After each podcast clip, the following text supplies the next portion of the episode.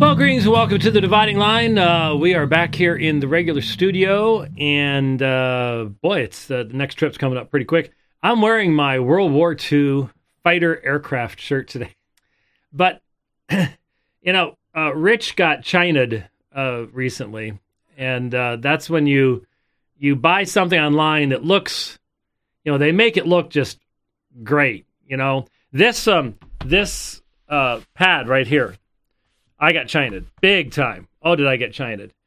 I mean, the video presenting this made it look like it was the coolest thing ever. And you get it, and it's a cheap piece of garbage. And there's a huge difference between what you saw and what you get. And I didn't even realize until last week, honestly, I was looking at this thing, you know, because it at least has worth nothing. The vast majority of the words on this, well, not the vast majority. What? Oh, they can't see it. No, they can't see it. Stop that. The vast majority of words on this are misspelled. So engineering, E-N-G-I-N-N-E-E-R-I-N-G. Casualties, causalties. Yeah, it's English. And so Rich got China'd, I got China'd, and I don't know if I got China'd on this shirt. It fits nicely. It's nice and cool. That's the important part. But I thought for sure when I ordered this thing that prominently on it was my favorite World War II fighter. And it's nowhere to be found on it once I got it. Now, it's not that there aren't some good planes on it. There's a P 51 down there. I won't bother pointing these things out, but there's a P 51 down lower on the shirt. That, of course, was the best fighter we produced, propeller-driven fighter we produced in World War II. It actually has the Messerschmitt 262, I mean, the jet fighter, that did see action, so it qualifies. But it also has, I think, one of the most beautiful of the World War II fighters was the P-38 Lightning. I mean, that thing was just, and our top ace in the entire war with 42 confirmed kills had all those in a P-38. So that was an amazing plane. I mean, when it first came out, it killed pilots right and left because it had, talk about rushing stuff into production. You basically learned from how many people it killed. But the one that I wanted, that's nowhere on it, and I used to have one in here, I think it's now in my office, was, of course, the Vought F4U Corsair. The Screaming Death is what the Japanese called it. Because not only was it an excellent air-to-air fighter, as Pappy Boyington demonstrated in the South Pacific, but it was also a tough, rugged plane that could be equipped with rocket sleds and bombs, and the Marines just depended on it for close air support, like on Iwo Jima. And when it would dive, it would make this screaming noise, and it was so accurate they called it Screaming Death. But it's a beautiful plane. Had the gull wings, you know, the ones I'm talking about. And I thought for sure that was going to be on this shirt, but I got China'd. You noticed right off there's no Corsairs. No Corsairs. I'm a little bit sad about that, but oh well, that's life. I made a model Corsair as a young person. That was just really, really cool. Wish I still had that, because that was just a gorgeous plane, and it's just so sad that the vast majority of young people today have no earthly idea what that war was about, how in the world we won it in literally 4 years. All they know about is, you know, drones and stuff like that. It's it was a different world. Anyway, so we need to finish up the response to Trent Horn. We have promised it and been working on it. I am really excited. We should be able to get this done with a little time left at the end of the hour to be able to talk about this, but I'm really excited, and I need to write back and invite her on the program. But I was just, you know, that I have a debate coming up on September 16th in Manheim, Pennsylvania, with Dr. Gregory Coles, who is the author of Single Gay Christian. And so he is, along with Preston Sprinkle, part of the movement that is presenting the idea of homosexuality as an inalterable, definitional aspect of a person's being, and I guess, evidently, transgenderism as well, at least from what I'm seeing. And so one person that I wanted to reach out to in my preparation, of course, was Rosaria Butterfield. And so I did, and she very graciously responded, despite the fact that I even included in my email a picture of my kitten, which she thought was great because she's a cat person too. So we're discovering who the cat people are and who the cat haters are. It's a sad thing. You know, blocking is going away on Twitter soon. That's going to be, I don't know. It's going to be rough, but I was thinking about just, you know, everybody who starts doing the anti-cat stuff, just use the block feature while we've got it, and we'll see what happens with Twitter down the road. Anyway, I got in touch with her, and lo and behold, I didn't know this, but Summer already had her new book and had written an endorsement for it. And she has a new book called Five Lies that is either out or is about to come out. And so I was able to get hold of the review file on that. And obviously it's incredibly relevant to the subject of my debate in September. So I need to get hold of her and see if we can have her on to talk prior to that debate. I think it'll be very, very, very helpful. And it is interesting as I've been digging into it. The impact of one's theology is very, very clear. Very, very clear. We'll talk more about that a little bit later on. But anyways, back to Trent Horn. We need to get this done before I start talking about other things. I don't know if I had played this part or skipped it, but we're going to start with it, and we'll press on from there. I'll try to be short. Even if the word should not be translated in the active sense, like God breathing, White and other Protestant apologists assume that the word connotes a unique authority to Scripture alone. But I've showed that this is not how the word was used in the early church. Here's how I framed their argument. Okay, and I did play that.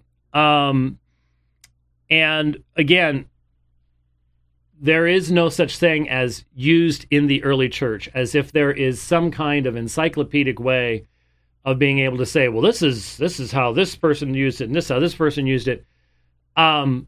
There, again, the material we have from the early church is extremely fragmentary. And so to try to pretend that there was a early church meaning, what's going to be funny here is that Trent's going to preemptively try to answer one of the more obvious objections to his new theory, his utilization of the vivification translation of Theopneustos. He's going to try to answer the reality that Rome has never rendered it that way.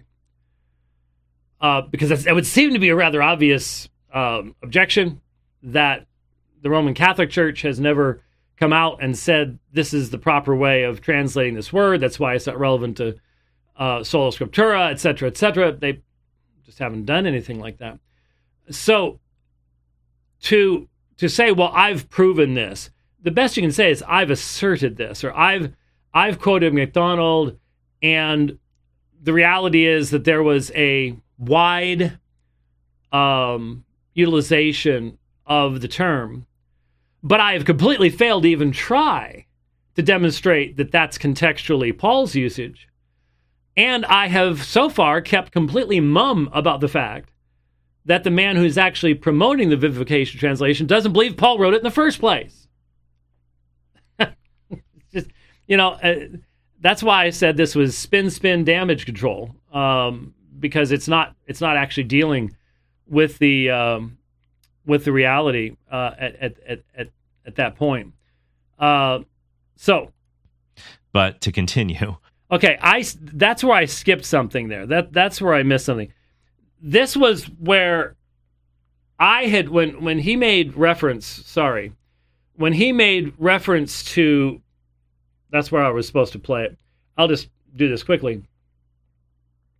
He made reference to an ontological uniqueness to Scripture, and I said that's me. That's what I've always been teaching. Is nope. I was talking about Gavin Ortlund, not talking about you. And he sort of got this little grin on his face there that he has there. Well, that's nice, but and I don't care whether Trent has actually read my book on Scripture alone or anything like that.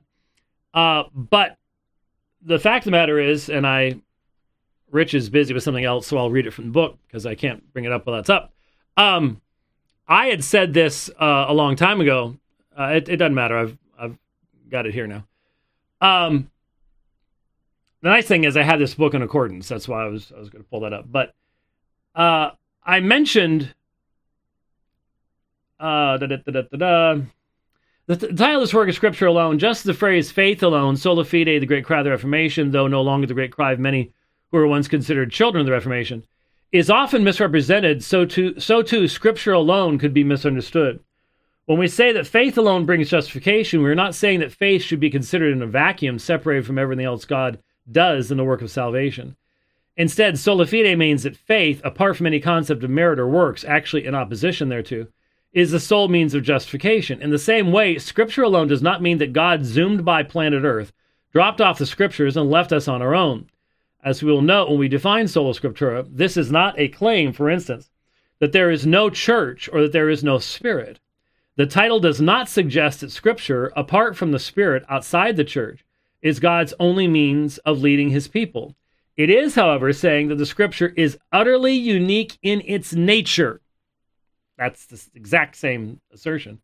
And this from 2004, so almost 20 years ago. It is, however, saying that Scripture is utterly unique in its nature as God-breathed revelation. Nothing else is God-breathed. It is unparalleled and absolute in its authority. It is the sole infallible rule of faith of the Church. It is both a positive statement, asserting the supremacy and uniqueness of the Word, and a negative one denying the existence of any other rule of authority on the same level. One would be dreadfully misunderstanding this book's title to think it supports the idea of a Christian absenting himself from the body of Christ, rejecting biblical teaching about elders and leaders, and perpetually sitting under a tree somewhere alone with the Bible. While an individual believer may derive great benefit from solitary contemplation of God's truth in such a context, it will always lead one back to service to his or her fellow believers in the church, and to ministry within the context of being salt and light in the world. So it was my assertion many years ago, decades ago, that Scripture is ontologically unique. And we need to keep in mind that Trent Horn is saying, no, it's not. Unlike all of his predecessors in all the debates we've done on this subject, he is saying, no, it's not. And then he'll say, yes, it is. But on a different level or something, as we'll get into here. So there you go. Back to right here. But to continue, one other argument White raises is that if Theopneustos has an active meaning of God-breathing, and so it refers to Scripture giving divine life to readers rather than being breathed out by God, then why doesn't the Church say this? By the way, he's conflating the idea of an active translation, God breathing, as in an ongoing process, which would make no sense whatsoever in Paul's usage of it, which doesn't matter to Poirier and other people because Paul didn't write it anyways, but wouldn't make any sense in Paul's utilization of it because of the context of his exhortation to Timothy. It is a known body that he is being referred to, there's going to be Timothy, is there's going to be more coming down the road. So, you're going to have what the popes are going to say and the successors of Peter, and none of this kind of stuff is even slightly in the context of 2 Timothy chapter 3. But he's conflating two things, because you can have a vivification idea, giving life, without even using the term God-breathed. So it's almost like he's trying to sort of connect part of it with another part, which isn't really what's being done even in the literature that he's citing. It's a little confusing as to exactly where that's coming from. And this, again, all this goes back to, do we start with meaningful methodologies of exegesis, or do we start with external traditions that then determine the methodologies we use to come up with whatever meaning we need to come up with out of the text? That is very problematic. Isn't it the magisterian's job to determine what the Bible means? Others have said in comments to my previous episode that Theopneustos means inspired in a unique sense for Scripture, because that's how the church uses the word in its biblical translations or magisterial documents. First, the church rarely officially defines what a word in Scripture means. It officially teaches doctrine, but it rarely says this word in Scripture means X. It does that for Presbyteroi in James 5 to say this refers to priests and not merely to elders in the community, for example. But it doesn't officially define many of the words that are used in biblical translations. Scholars have freedom to figure that out. Now, this is fascinating. I would like to know the specific reference that he has in mind in regards to Presbyteroi, because certainly that was part of what Mitch Paco and I discussed when we debated the priesthood. But the reality is that's Rome's error. That's if there has been some infallible definition of that term, they're just wrong. And I would like to know where this infallible error is, because I'll add it to the other areas where Rome is infallibly wrong about a lot of things. But again, if you derive the meaning of presbyteroi from its uses in the New Testament, and if you allow the New Testament to stand as a unit and not chop it up into pieces and say, well, this wasn't written by an apostle and that wasn't written by an apostle and so on and so forth, the meaning of presbyteroi is clear, and it's not priest. It doesn't mean priest. There's a perfectly good term for priest in the Greek New Testament, and it is not used. There are no qualifications for priests in the New Testament, but there are for bishops, elders, teachers, pastors, because they are used interchangeably with one another in the two offices, the elders and the deacons. And so I'd like to know where that specifically is. But again, the question that all the rest of us have is, wait a minute. We're told that the only way to read Scripture is within the bosom of the church, that Scripture is simply the written tradition joined together with the oral tradition to make sacred tradition. We're told that Rome defines doctrine and dogma. How do you define dogma without defining the words in which it was revealed? How do you do that? I don't even begin to understand. We keep being told you need the church for these things, and then we go, okay, show us. Well, the church doesn't normally do that. It's the have your cake and eat it too type of thing. It's got to be one or the other. And if you're going to say, well, you need to have the church to define these things. Well, first of all, you're not letting the church define these things. You're letting a non-Catholic scholar from last year define these things. That's highly problematic.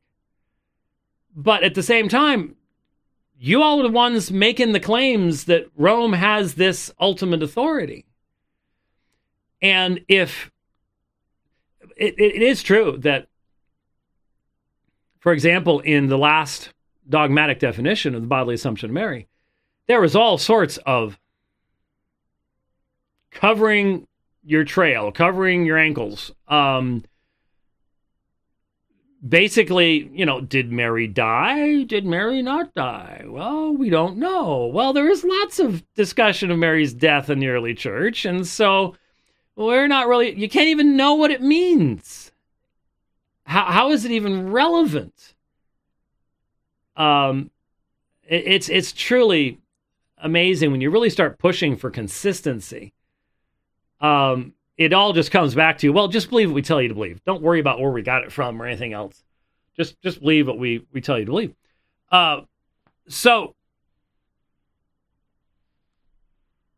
really what we're going to see here in this interesting attempt to say, well, yeah, you know, Rome hasn't defined these words. What that means is you don't have an infallible definition, so you can't argue anything. All you can say is, well, we don't know. My ultimate authority won't tell me. And you have to go, well, does that mean you don't have an apostolic tradition? Accurately understanding what this means? Because you got to understand, the scripture was revealed in a world that did not have what we would call secularism in it. So this is now a vitally important question. This is a vitally important subject. What is the nature of scripture? And so how does Rome deal with that? We deal with that by plumbing the depths of Scripture and making application of Christian worldview to any kind of even highly perverted perspectives, such as secularism, that can arise in God's world and hold men accountable to that. But when you have this super secret oral tradition that you never have to go, here's where it is. We're going to put our cards on the table. Here's the entire content of oral traditions. Never been done, never will be done. Can't be done. That is obvious beyond question that there is no oral tradition that has been passed down separately from Scripture. But that's fundamental to the Roman Catholic position. Can't possibly avoid it. And the irony is, Rome has told us in the past. Remember Sixtus's infallible Vulgate? Remember when a pope said, here is the final edition, use this. And he dies, and within a few years, they're collecting them all up and hiding them because it was so badly done. Remember when you could die a gruesome death at the stake? For promoting the Greek over the Latin. Remember that? Wasn't all that long ago. So now Rome has changed. Rome recognizes the primacy of the biblical languages and the secondary nature of Latin, but that wasn't the case at the Reformation and for a long period of time after the Reformation. So if you're defining the Vulgate as the final word, are you not defining meanings of words thereby? If Sixtus said this is it, then this is what the text is supposed to be. This is the final word. It's not the final word anymore. How could you have known that the day after Sixtus put out his version as the infallible vicar of Christ? Well, because no one outside of Rome believed he was the infallible vicar of Christ at the time. So that's why you have to be all anachronistic and read stuff backwards and do things like that. But how would you have known? I guess in the same way that you would have known Honorius was wrong about monothelitism? No, you had no way of knowing. That's the problem with this kind of stuff. It's yeah. So we press forward. Second, the meaning of theological terms changes over time. The church currently uses theopneustos in a narrow sense, like translating it inspired or saying it only properly applies to Scripture. Now, did he just say that theopneustos only applies to Scripture, but that's just today? Is that an admission that the modern Roman understanding is not apostolic? It goes against the apostolic church, the early church? He's going to try to argue this is some kind of evolution, but he doesn't give us any evidence as to why we should believe that. I mean, where does the church say, well, you know, we've known about the vivification understanding, but we've developed a more narrow meaning of inspired. The problem is, inspired's a Latin term, which I can understand why Rome likes Latin terms. But as such, it is not nearly exhaustive of the depth of Theopneustos itself. Because you can have inspired mean breathing into something. And that's not what is being, again, if you allow the New Testament to be the New Testament. And again, see, someone like Poirier is not going to believe this because he's not going to believe that Peter wrote that no prophecy of Scripture came about by the prophet's own will, own interpretation, own activity, Epiluceos. So if you let the New Testament speak for itself as a body of revelation, then that meaning would not follow, because it's not just human words that are being breathed into by the Spirit of God. That's not Peter's description. He said men spoke from God as they were being carried along by the Holy Spirit. Not that their words are the first thing, and then there is a breathing into them that makes them special. It's God speaking that is first, comes through those men as they're carried along by the Holy Spirit. Can Peter's description be relevant to the meaning of Paul? Not in modern progressivism. Not in modern progressivism, which is, again, the question that progressivism never produces apologetics. There's nothing for it to defend. There's nothing for it to, it has no interest in engaging in a defense of the faith, because that assumes an objectivity, a historical reality that progressivism just doesn't even believe in. So where's all that gonna come from? I don't know. I don't know.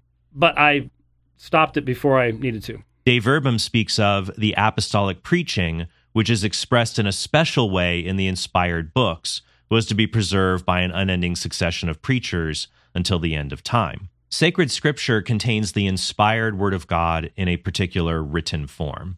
Sacred tradition contains the Word of God in an unwritten form that the Church lives out in its practice of the faith. So it's not inspired like Scripture, because... So there's something unique about the nature of Scripture. Now, where this definition of oral tradition comes from, certainly doesn't come from the apostles. Doesn't come from the early church. You have to look over, you have to ignore... Augustine and Athanasius and all these other statements about the sufficiency of Scripture and stuff like that. You have to ignore all that. So again, we're engaging in the necessary, from the Roman Catholic perspective, anachronistic reading of early church. But still, you have the assertion here, it sounds like, that there's still something about inspiration that's unique to Scripture. But if oral tradition is apostolic and is meant to and has somehow been preserved without any historical record and against the witness of historical record for 2,000 years. I mean, again, what was the last dogma defined on the basis of oral tradition? Bodily assumption. Unknown in the early church. And that's not just an argument for silence. Gavin Ortlund put out a video just last week. And I guess he had been working on it prior to Trent Horn's video, where he identified arguments against bodily assumption as arguments from silence. Well, they're not just arguments from silence at all. At all. It's not just, well, you know, no one ever mentioned it. Well, that's just an argument from silence. There were so many different theories and speculations later on. And the point is that if you're going to say something was delivered by the apostles to the church, it is incumbent upon you to demonstrate that, to give some stinking basis from the writings of the early church. Unless you can sit there and go, well, you know, like you said, they're fragmentary, so there were lots of references to our dogmas, but they were all in the parts that got lost.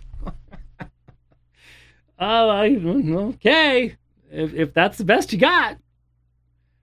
When you're making up fantasies, that's the best you've got.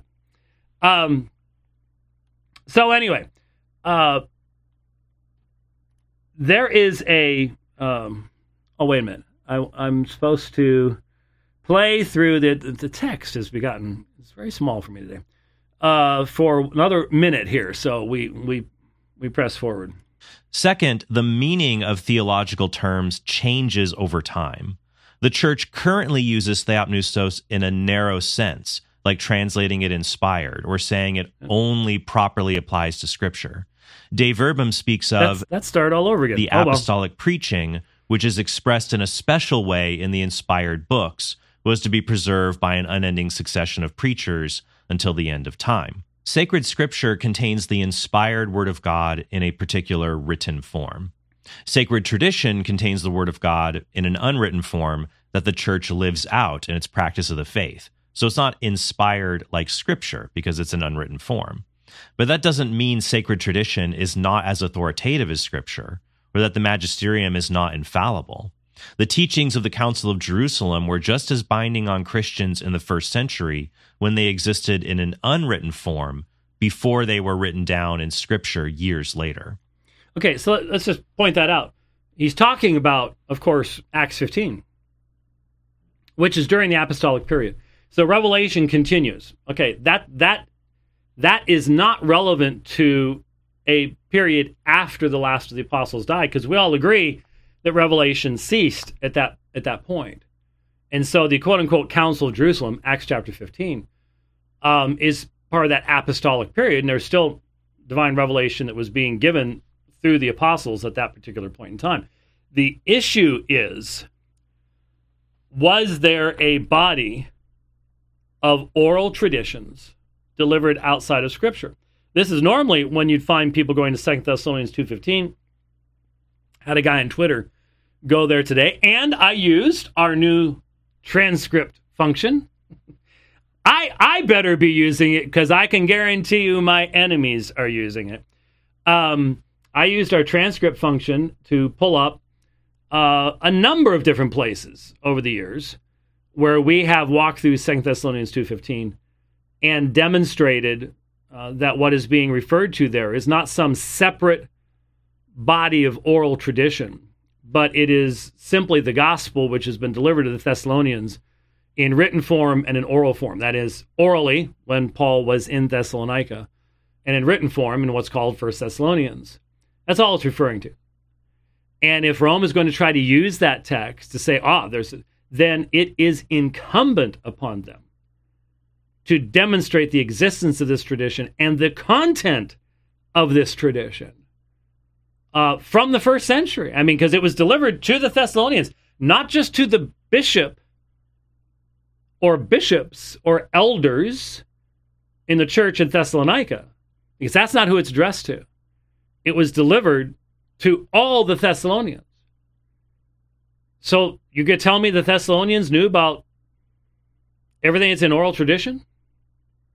When did the bodily assumption of Mary enter into that? Was Mary already dead at that point? Who knows?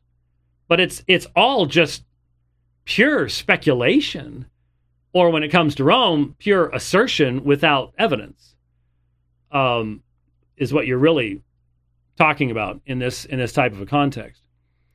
So, all right, we're getting close to the end here. Now, this is where you've got to give Trent props, because he's thought this through. And he's got to come up with an example.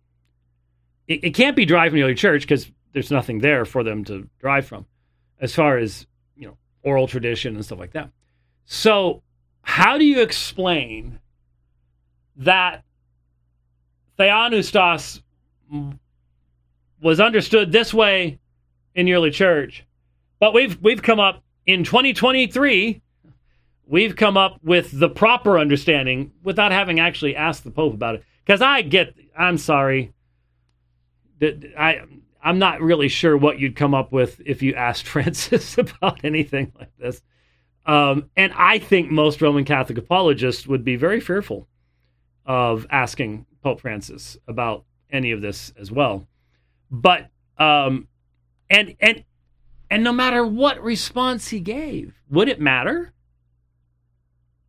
Who is he to judge, right? That's what he said on homosexuality a long time ago. Who am I to judge? So what would happen then? I don't know. But my point is that the way the church uses the word now does not mean that was how the word was used in the first few centuries of church history. Hebrews 1:3, for example, says Christ is the exact representation of God's nature or substance. In Greek, hypostasis. But by the 4th century, the word hypostasis was no longer the common Greek word for nature or substance. It had been replaced with the word ousia, all right? So that was the word that meant substance. So theologians in the 4th century said the Trinity was three hypostases, persons, that share one ousia, substance. If you read this 4th century understanding of hypostases back into Hebrews 1:3, it would say that Christ is the exact representation of God's person, the person of the Father, which could lead to the heresy that the Son and the Father are the same person, or modalism. Now, other words like sacrament or mysterion in Greek, heresy, dogma, these words have changed meaning over time. So we can't read the modern definition of those terms back into their uses in Scripture and ancient documents. So, fascinating. Give the man props. Here's the problem. There is no question that in the Christological controversies, specifically after the Council of Nicaea, one of the real issues that was struggled with was how to understand terms related to the nature and being of God, and what terminology to use to refer to the divine persons. And Nicaea was resisted initially in the East, by some anyways, because in the East they had already struggled with modalism, dynamic monarchianism, what we would call today Jesus-onlyism, UPCI stuff, obviously all sorts of different theories. But they had already rejected that stuff. And using homoousios sounded to them like what their opponents from the preceding century were saying. Or at least it could be understood in that way. Then the other thing you've got going on is you have the confusion of the primary language in the East being Greek and the primary language in the West being Latin. And so how to render those terms and make them understandable across the linguistic divide, to be honest with you, was never fully accomplished. And in fact, I would say that some of the tension and problems all the way to Chalcedon can be traced to that, to suspicions. Let's put it this way. Suspicions in the East as to what the people from the West were meaning with Latin and vice versa. It didn't help. So there is no question that hypostasis is used in Scripture. And by the time they're trying to hammer out what terms to use 400 years later, it has been decided to distinguish, to make a, we've got to be careful with that term, distinguish, don't we? We distinguish, to make a distinction that is not biblical. Now, part of that is just simply you're seeking to answer questions that are not necessarily being asked by the apostles. But there is it's very important to recognize that there has been a development at that point, and that the biblical meaning of hypostasis and the related terms is different than the developed meaning later on. But again, while that is a true observation, what does that have to do with taking a one-off progressivist, non-Roman Catholic 2022 speculative definition of Theopneustos and reading it back into the text? Because what we're saying is, in its context, and that context includes Pauline authorship, it's apostolic, it came from the apostles, not from a group of followers at a later point in time, that the apostolic meaning in 2 Timothy 3:16 speaks to the nature of Scripture and its ability to thoroughly equip the man of God in the church to communicate the truth of God to the people in the church, to exhort them, to correct them, to train them, and that there is nothing like that that is presented to Timothy. So just as in Acts 20, I commit you to God and the word of his grace, in 2 Timothy 3:6, and this is in light of heresies, this is in light of the falsehoods that are coming that Paul's warning about.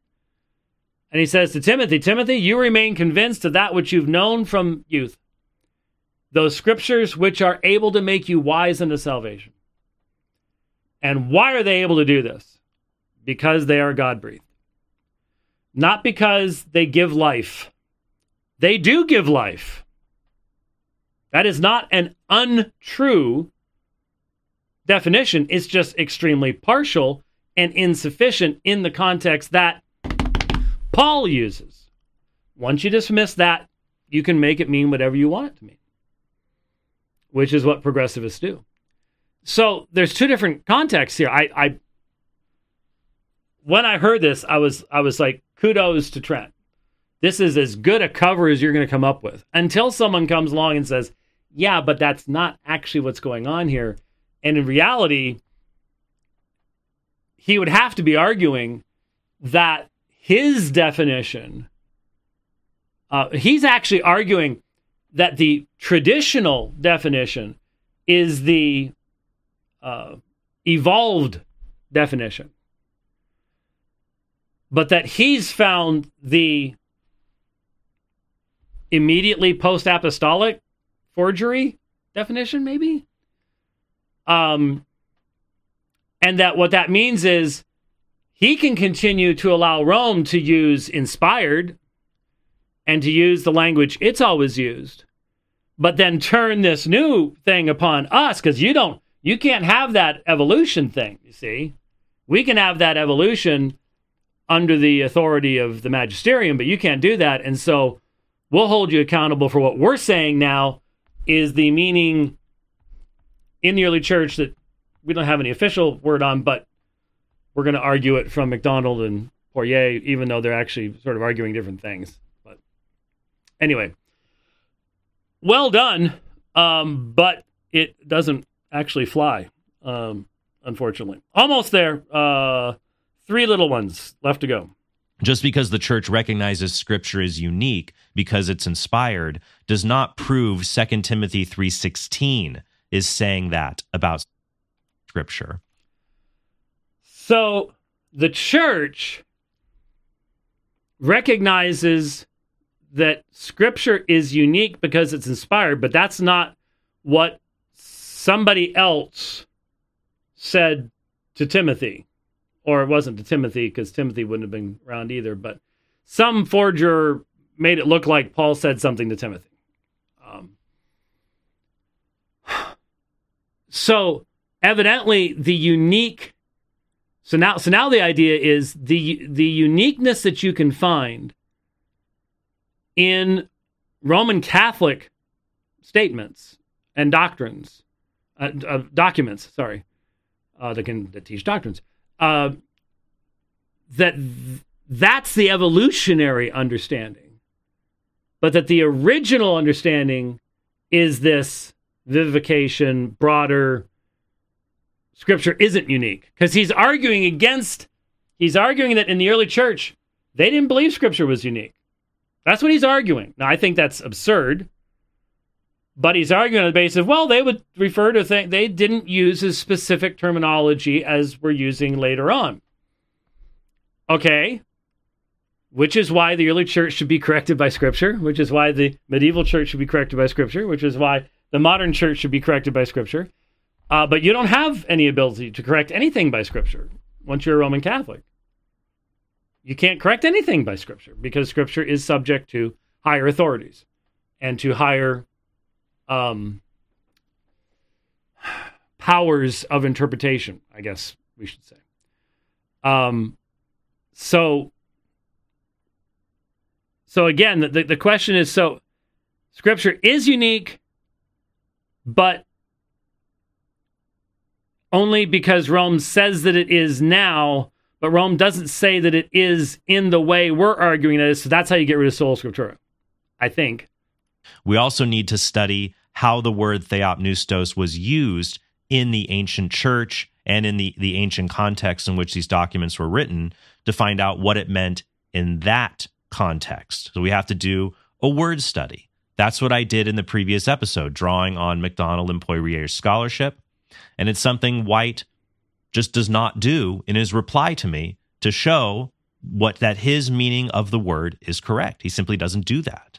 So we have done that. I've pointed out that my whole focus was something else, but we've done that now. We've provided the contextual from the New Testament. You don't define this term by going 150 years later and go, look at how somebody used it over here. So what? How did Paul use it? And what was the context within that?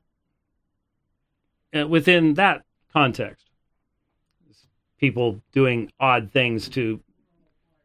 We're all fine here now. Yeah, okay. I wondered where Rich was running off to. I'm sitting here trying to do a program, and he's running off to some other place. I'm like, what's going on here? Is the volume up for this next clip or what? I don't know. We'll find out as we're going along. So. A lot of people are getting lost by about now. But the key thing that keeps all of this somewhat silly, to be honest with you, is that on the one hand, what we're being told is, well, Scripture is unique because it's inspired because Rome says so. But the early church didn't have that clear a definition. And so we're willing to utilize scholarship that actually removes the use of Theopneustos from being Pauline. So you don't have to worry about whether Paul wrote this or not. But we will give you that definition from outside of the New Testament, from fragmentary documents, but we will not actually worry about whether Paul wrote it or not. Because it's clear to me that modern Roman Catholic scholarship is quite amenable to progressivist understandings of the authorship of the Gospels. And I've pointed out the irony of this in the past, that one of the big arguments that Roman Catholics used for years and years was, well, how do you know Matthew wrote Matthew? And the reality is Rome doesn't know that Matthew wrote Matthew. so every time they've used that argument, it's been a bogus argument all the way along. Okay. Just two more real quick here. Says it's the only infallible rule of faith. And Protestant arguments that try to show this often engage in circular reasoning, like saying Scripture is the only infallible rule of faith because there's nothing beyond Scripture that has the same level of authority. That's saying the same thing twice. Scripture is the only infallible rule of faith, and no evidence is presented to prove that. It's a circular argument. And here's White's response. And when he talks about circularity, let's remember something. When it comes to a discussion of ultimate authorities, they have to be circular. They have to be circular. Because you see, an ultimate authority cannot appeal to an authority above it to verify its authority, because then that's no longer the ultimate authority. Scripture never says it's the only infallible rule of faith. Of course, it never says anything about popes, cardinals, or Rome as the head of the church, papal infallibility. But it does tell us that Scripture is unique and beyond any use of the term tradition. So keep your eye on the ball. Always keep your eye on the ball when listening to Trent Horn and Catholic Answers and talking about Sola Scriptura, because they will use one set of standards for Sola Scriptura and another set of standards for the infallibility of the church. I do use two different standards. I use the correct standard of Scripture, tradition, and the teaching authority of Christ's church to determine doctrine, and I judge your system, James, by your standard, Sola Scriptura. If you demand that the papacy and other doctrines be found explicitly in Scripture, Sola Scriptura must be found there as well. Okay, so one of the things that's fascinating, I was never able to track it back down. A couple of years ago, I was driving around. I happened to tune in to Catholic radio, terrestrial radio, while I was driving around. I was over in Scottsdale, I recall. And Catholic Answers was on. They were taking phone calls. They had an atheist call in. And I had really wanted to track that program down to play parts of it to illustrate the reality that Rome's apologetic methodology is very much wedded to the same form of synergistic honoring of the autonomy of mankind. And a lot of that goes back to the concept of reason and to the horrible anthropology that Thomas Aquinas had, in contrast to a presuppositional response to the same atheist. So what I wanted to do is I wanted to play what had been said, and it might have been Trent, it might have been somebody else, but this issue of epistemology and what ultimate authorities look like is vitally important. And the pontificate of Francis demonstrates that since he is the definition of apostolic succession and apostolic authority, that's the last point we're going to look at, then the fact that he is so fundamentally different in the entirety of his theology and worldview than that which gave birth to the Papal Syllabus of Errors. Go read the Papal Syllabus of Errors, okay? Here is what Rome said were errors not very long ago, recently in church history. What was it, 1850s? I don't remember the exact date. I'd have to look it up. I don't have it in front of me. But as far as church history is concerned, that's yesterday. Read the Papal Syllabus of Errors. Compare it with where Francis is. And the result is you do not have a consistent, unchanging, objective foundation for Roman Catholic epistemology. You just don't. And Rome always is reaching out to natural law arguments. Again, Thomas deeply infected that system with unbiblical thinking on key issues.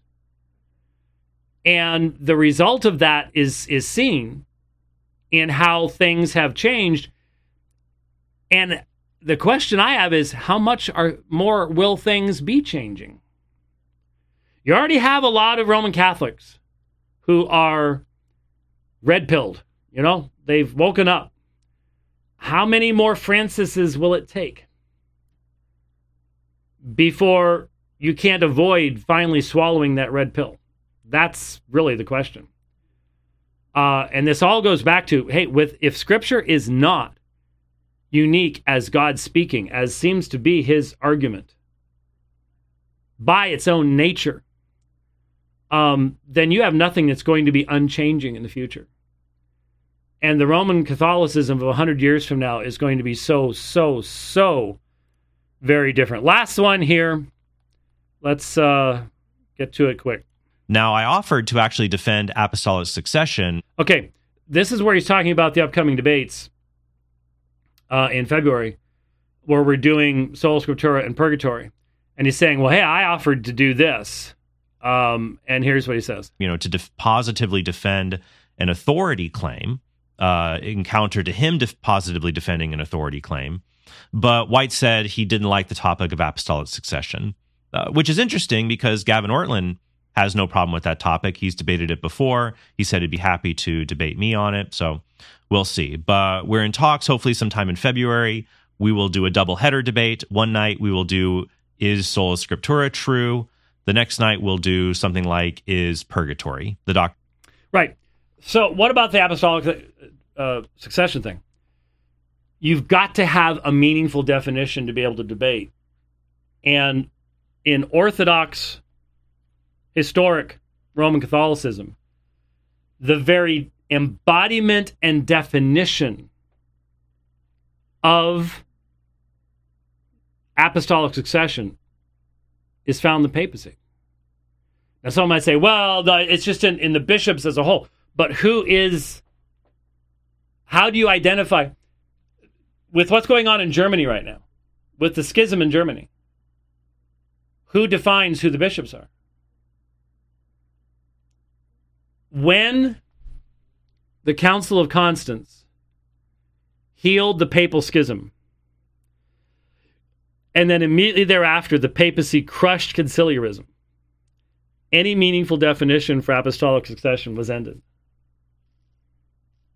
It was ended. It becomes a... If you won't defend Francis, then you're trying to defend a far more nebulous concept that no one will ever be able to identify. That's all there is to it. And there's been no interest in defending Francis by anybody. Like I said, we had a debate set up for 2019 in Australia with Tim Staples, and he said no. He backed out of it. So, look, I fully understand. I wouldn't want to defend Francis either. But it's where you are. It's what you have committed yourself to.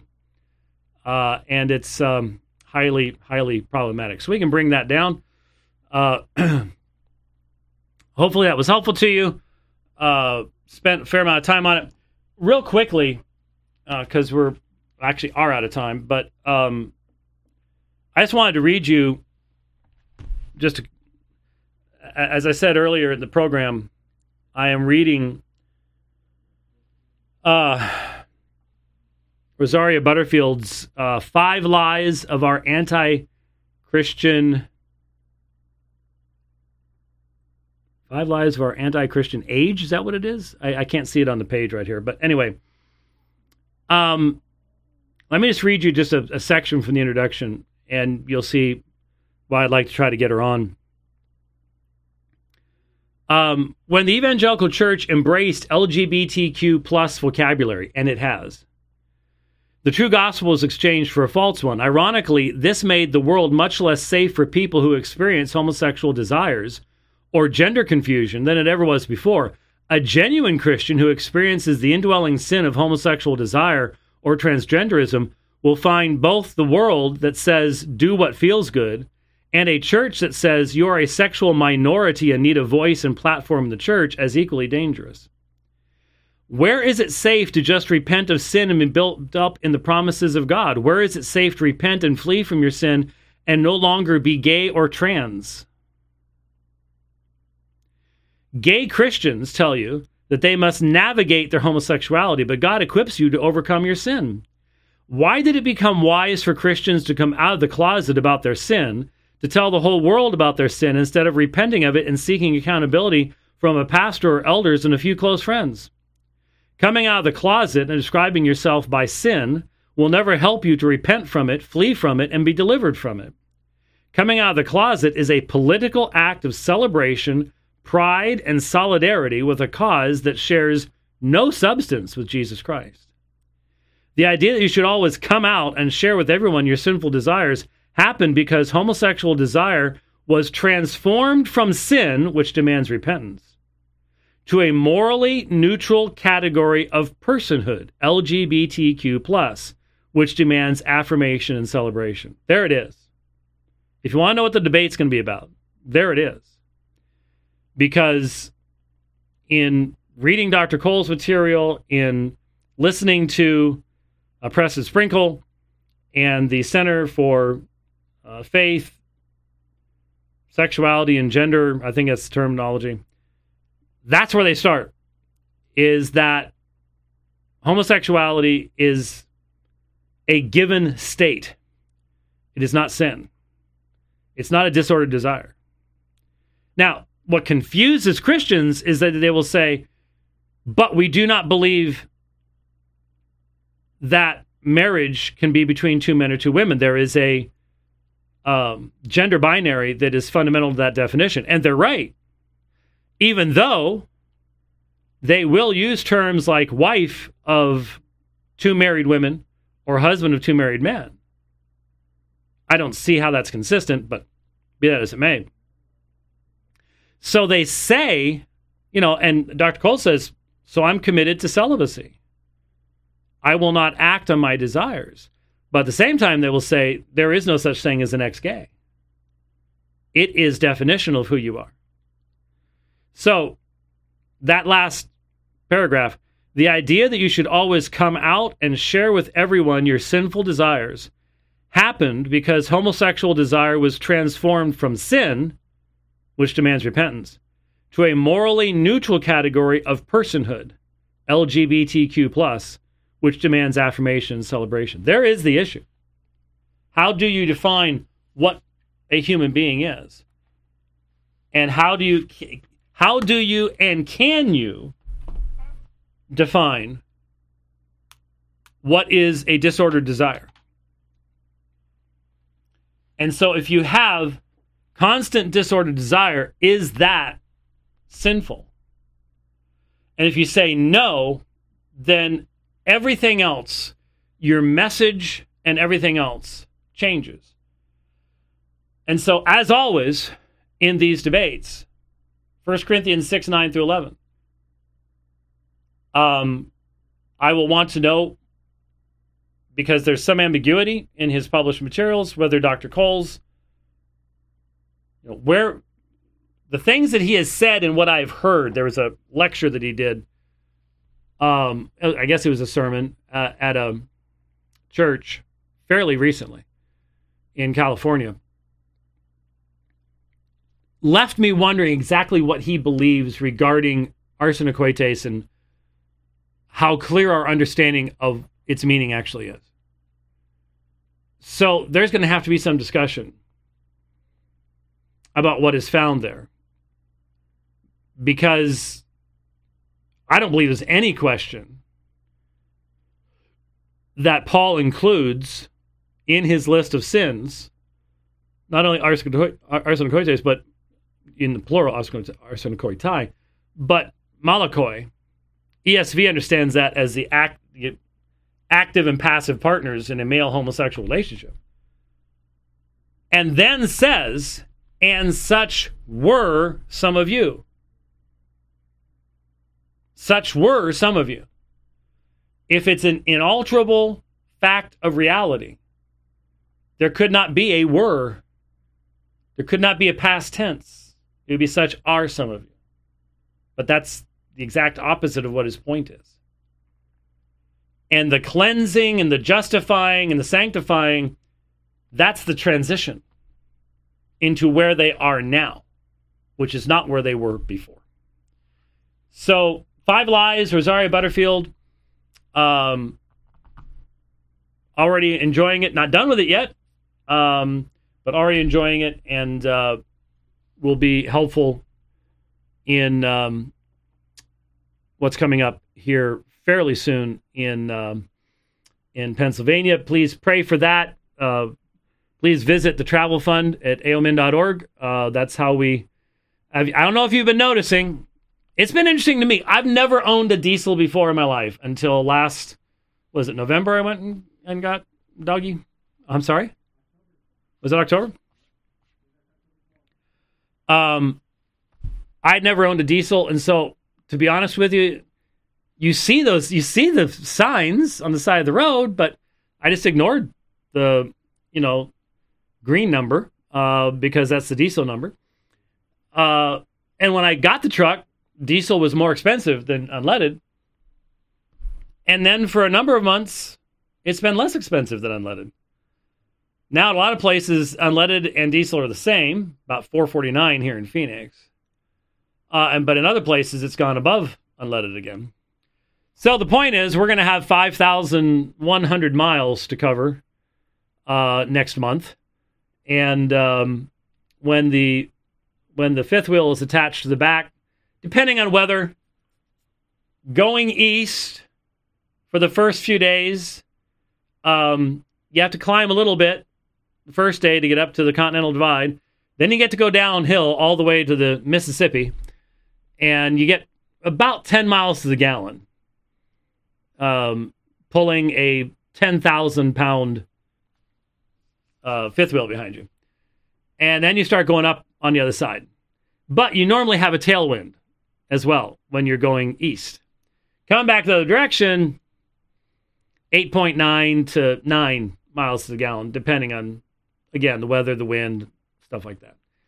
And so, yeah, I got a 32-gallon tank, so I can go, 300 miles or so before filling up.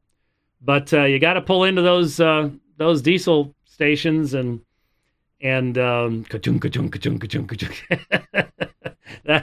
I honestly had never in my life had a fill up where it went to three digits, but that's pretty regular experience now. When you've got a 32-gallon tank, it takes a little money to fill it up. So the travel fund needs your assistance, your support. Obviously, we'll be doing the Dividing Line on the road as we're going and back into the studio. And again, I'm really interested. Should find out within the next couple days. I have a feeling we'll get the call here in the next couple days to go pick up the unit. Haven't been in it since we dropped it off for the repairs that are being done, the temporary repairs that are being done. And it's been hot. So I'm really, really wondering what the background's going to look like. And if it looks like it did before, we will need to do the dystopian Dividing Line. I was going to say, we can't, if it does that again, we can't miss that opportunity. Yeah. We'll muddy you up a little bit, get you in there and doing the dystopian Dividing Line. Rich wants to do it. We could do a lot. We could have some fun with it. We really could. We can come up with a whole scenario as to what happened, how the world ended, who I'm running from, what do zombies look like, and why can I still find diesel fuel? I don't know. Who knows? But you could find some way of explaining it, I suppose. But anyhow, that is yet to come. So thanks for listening to The Dividing Line today. Lord willing, we'll be back on Thursday. We'll see you then. God bless.